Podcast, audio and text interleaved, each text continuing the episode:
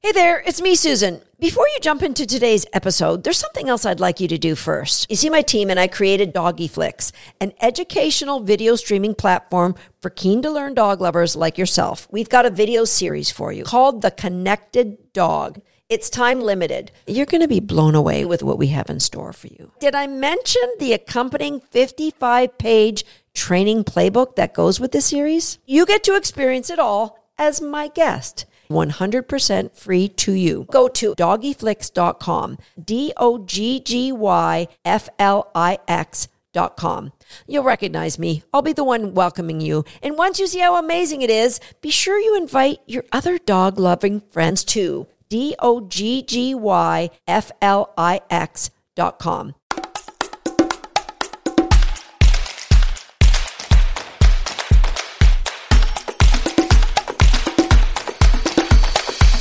Hey everyone, welcome to Shaped by Dog. I am Susan Garrett. I have a question for you. When you get a dog, whether it be a rescue dog or a new puppy, what what is your expectation of that dog? Like when you see it in your home, what does that look like? So when you go out and get a new puppy, do you have a, a vision of what that looks like? Now you might say, oh, well, I hope that he doesn't pee in the house and I hope he sleeps through the night. Ideally, he doesn't bite me. Like, what does that look like? A lot of people have their list of what they don't want their dog to do. I don't want him to jump on my guests and I don't want him to be too noisy. Ideally, he doesn't like pull on a leash when I walk him and he'll come when I say his name. Yeah, that's I don't want him raiding the garbage or drooling all over when I'm trying to eat my dinner or begging at the table. Yeah, I don't want to see that. So when I ask people, they start thinking about all the things they don't want. But how do you convey that to a dog when you bring this new rescue dog or puppy into your home? What do you do? You just go, Oh, I'm so glad you're here. I love you already. Oh, you're so cute. You probably put a lot of time and energy researching into what would be the best dog for your home or your family. But then when you got that dog, what then? Like, what are you doing? Oh, I'm signing up for a local class. How do you know the local class is going to give you what you need if you don't really haven't given much thought to what you need? It's like, let's say I hire somebody to join our team. Let's say we're going to hire somebody to help with the podcast here. And we say, hey, you got the job. Congratulations. Welcome aboard. And, um, well, we hope you do a great job and everybody likes you. Good luck. And then day one, the person comes in like an hour late. Day two, you're waiting to see new ideas about the podcast. You haven't seen anything. Day three, you check in. Hey, how's it? How is it going? Yeah, it's going great. Yeah, it's going great. He's this new person is like watching online porn. Well, he's on the job or she's on the job. I'm not making any kind of, you know, judgment on he or she might be watching porn. And, you know, maybe a week or two goes by and you're like, uh, what are you doing for the podcast? Like, and he's, uh, well, uh, I haven't really given it some thought. Are you going to tell me what you want? You can't blame that person. Now, what if this was the way we brought somebody in to help with our podcast? We say, Hey, welcome to the Dogs That team. We're super happy to have you on board. Let me introduce you to our team's core values so you get a little understanding of what's important to us as a member of our team. And, you know, uh, I won't go into detail what that it looks like. And then let me introduce you to the standard operating procedures for how we go about making sure the podcast gets produced each and every week. And let me then show you the details of how this podcast has grown in the last six months. I don't know. Have we been out for six months? Let's just say six months.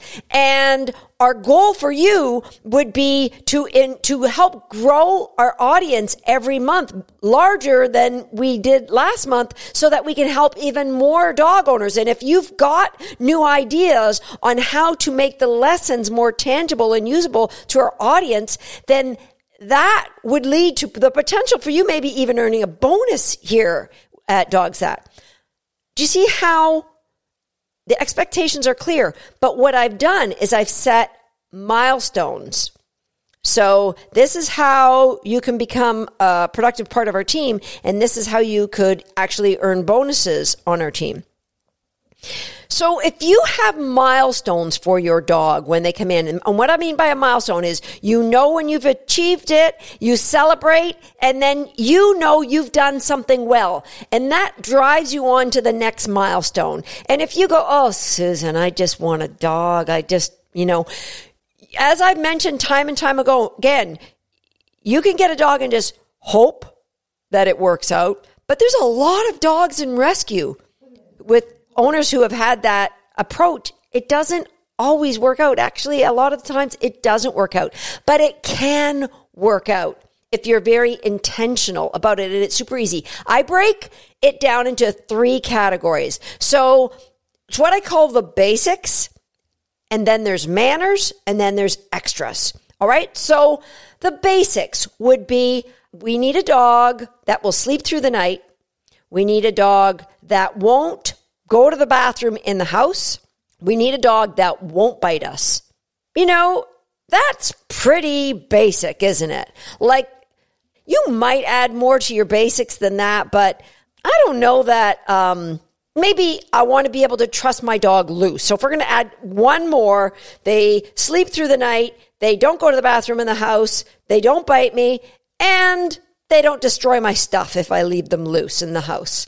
So, like, there, we got four biggies, right? Like, it's not a big deal. That's the basics.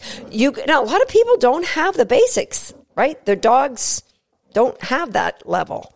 The next categories would be manners. And so when you get the basics, you celebrate. You have a dog who sleeps through the night. They don't wake you up anymore.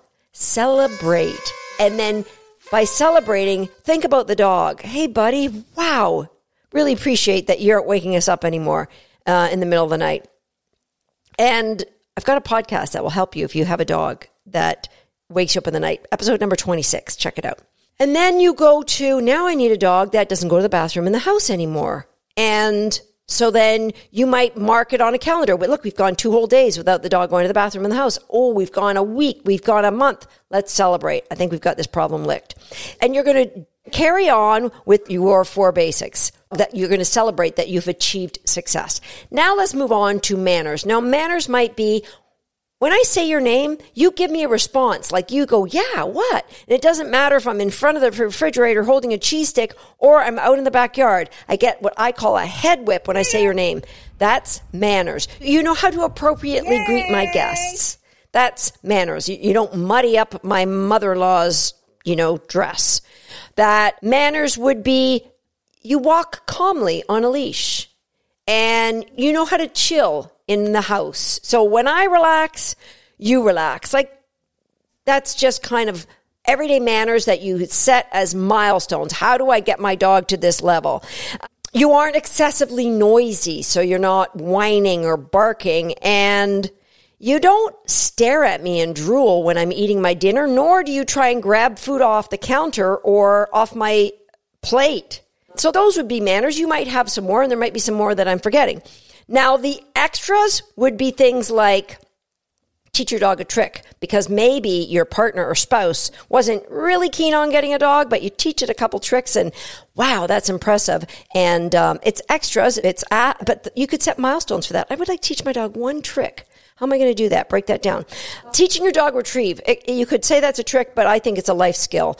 It could be something very functional, like every week my dog Swagger retrieves the newspaper for me because it's delivered at the end of the lane and it's a long way out there, and especially when it's wintertime. So, retrieving, teaching a trick, and having something that you guys can engage in in a form of exercise, those would be extras. And you might keep growing your extras. Maybe it is, I want my dog to catch a frisbee. And that might lead you to different sports. There's so many different dog sports out there that everyday dog owners can learn to love and enjoy. It gets a great bonding with you and your dog. It gets your dog some exercise, gets you in a community of like-minded people who love their dogs and love doing things with them. Of course, there's things like agility that I love to do. There's all different kinds of sports. So those are extras. We got your basics, your manners, and your and your extras. Now, if you go to somebody's class, you just mindlessly go through the lessons. But where are they leading you? So think of your milestones. I want my dog to walk calmly on leash. Well, there's probably some lessons in those local classes that are going to help your dog walk on a loose leash. My point is, what are you doing to intentionally hit these milestones? You only need like a handful of milestones to have a pretty awesome family pet. And the more milestones you add, the deeper that bond develops with you and your dog, and the more that dog blossoms. So somebody who gets a dog in order to chain them to the backyard and you know change their water bowl once a month maybe they just keep dumping water in that big old bucket and give them you know maybe even just open a bag of dog food and stick it in the back of their dog house highly unlikely they're listening to this podcast, but if you are, welcome. Everyone's welcome here. But there won't be a lot of milestones for that dog. Maybe can you not bark all night because you're keeping up the neighbors? But the more you welcome your dog into your home and into your heart, the more it becomes part of your family, the more milestones you may want to set for your dog because that's what allows the dog to be successful. You've showed them how to be successful by setting out those milestones. I need you to tick these boxes. Together, we're going to tick those boxes because I am responsible for all of your good behavior and I'm also responsible for all of your naughty behavior. I take that on myself and I'm going to be intentional about ticking the boxes that lead towards you and I celebrating yet again another amazing milestones. And if you take something like exercise, that actually takes a lot of those other naughty behaviors off the board. So you have a dog that um, destroys your furniture, runs off with your remote control or runs off with the sock and won't bring it back. They get into the garbage, things like that, or they they bark at the window all day when you're when you're gone. A lot of those things are eliminated when you grow some of the extras because if you get a dog who you've engaged their brain and you've given them some exercise, what happens is that dog is mentally and physically exhausted. They tend to relax and chill around the house when you're home or when you're not home. That means you have minimized the opportunities for them to get into trouble. A lot of the times dogs are just have all this extra energy and there's been nothing set up on the calendar for them to achieve and that's when they get into trouble. But I'm sure if you're listening to Shaped by Dog, that is not you and your dog. And if it is, then what's your first milestone going to be? What is it going to be? One of the basics that you've let slide because you thought it wasn't possible with your dog? If it was, leave me a comment. Let me know what it is. And if I haven't spoken about it, I'm going to do a podcast to help you out. Or maybe it's a manner, some inappropriate behavior that your dog is showing towards somebody in your family or to others or to other dogs. That could be your milestone that you're going to set up. And you can have more than one. I would suggest you know, maybe have three to five to start. Celebrate even getting part way to one because that momentum is going to lead you to the other. And you will find that a, a milestone like retrieve will minimize things like running off with a toy. So, you, or running off with a sock or running off with your remote control or your glasses. When you teach a retrieve, that goes away. It's funny how that works. That's it for today. Good luck with your milestone. As always, please leave me a comment. I'd love to know what you think of the podcast. And if you haven't done so yet, would you do me a favor? Share Shaped by Dog with just one family member or friend who has a dog and let them know all the good things that you're learning here. I'll see you next time on Shaped by Dog.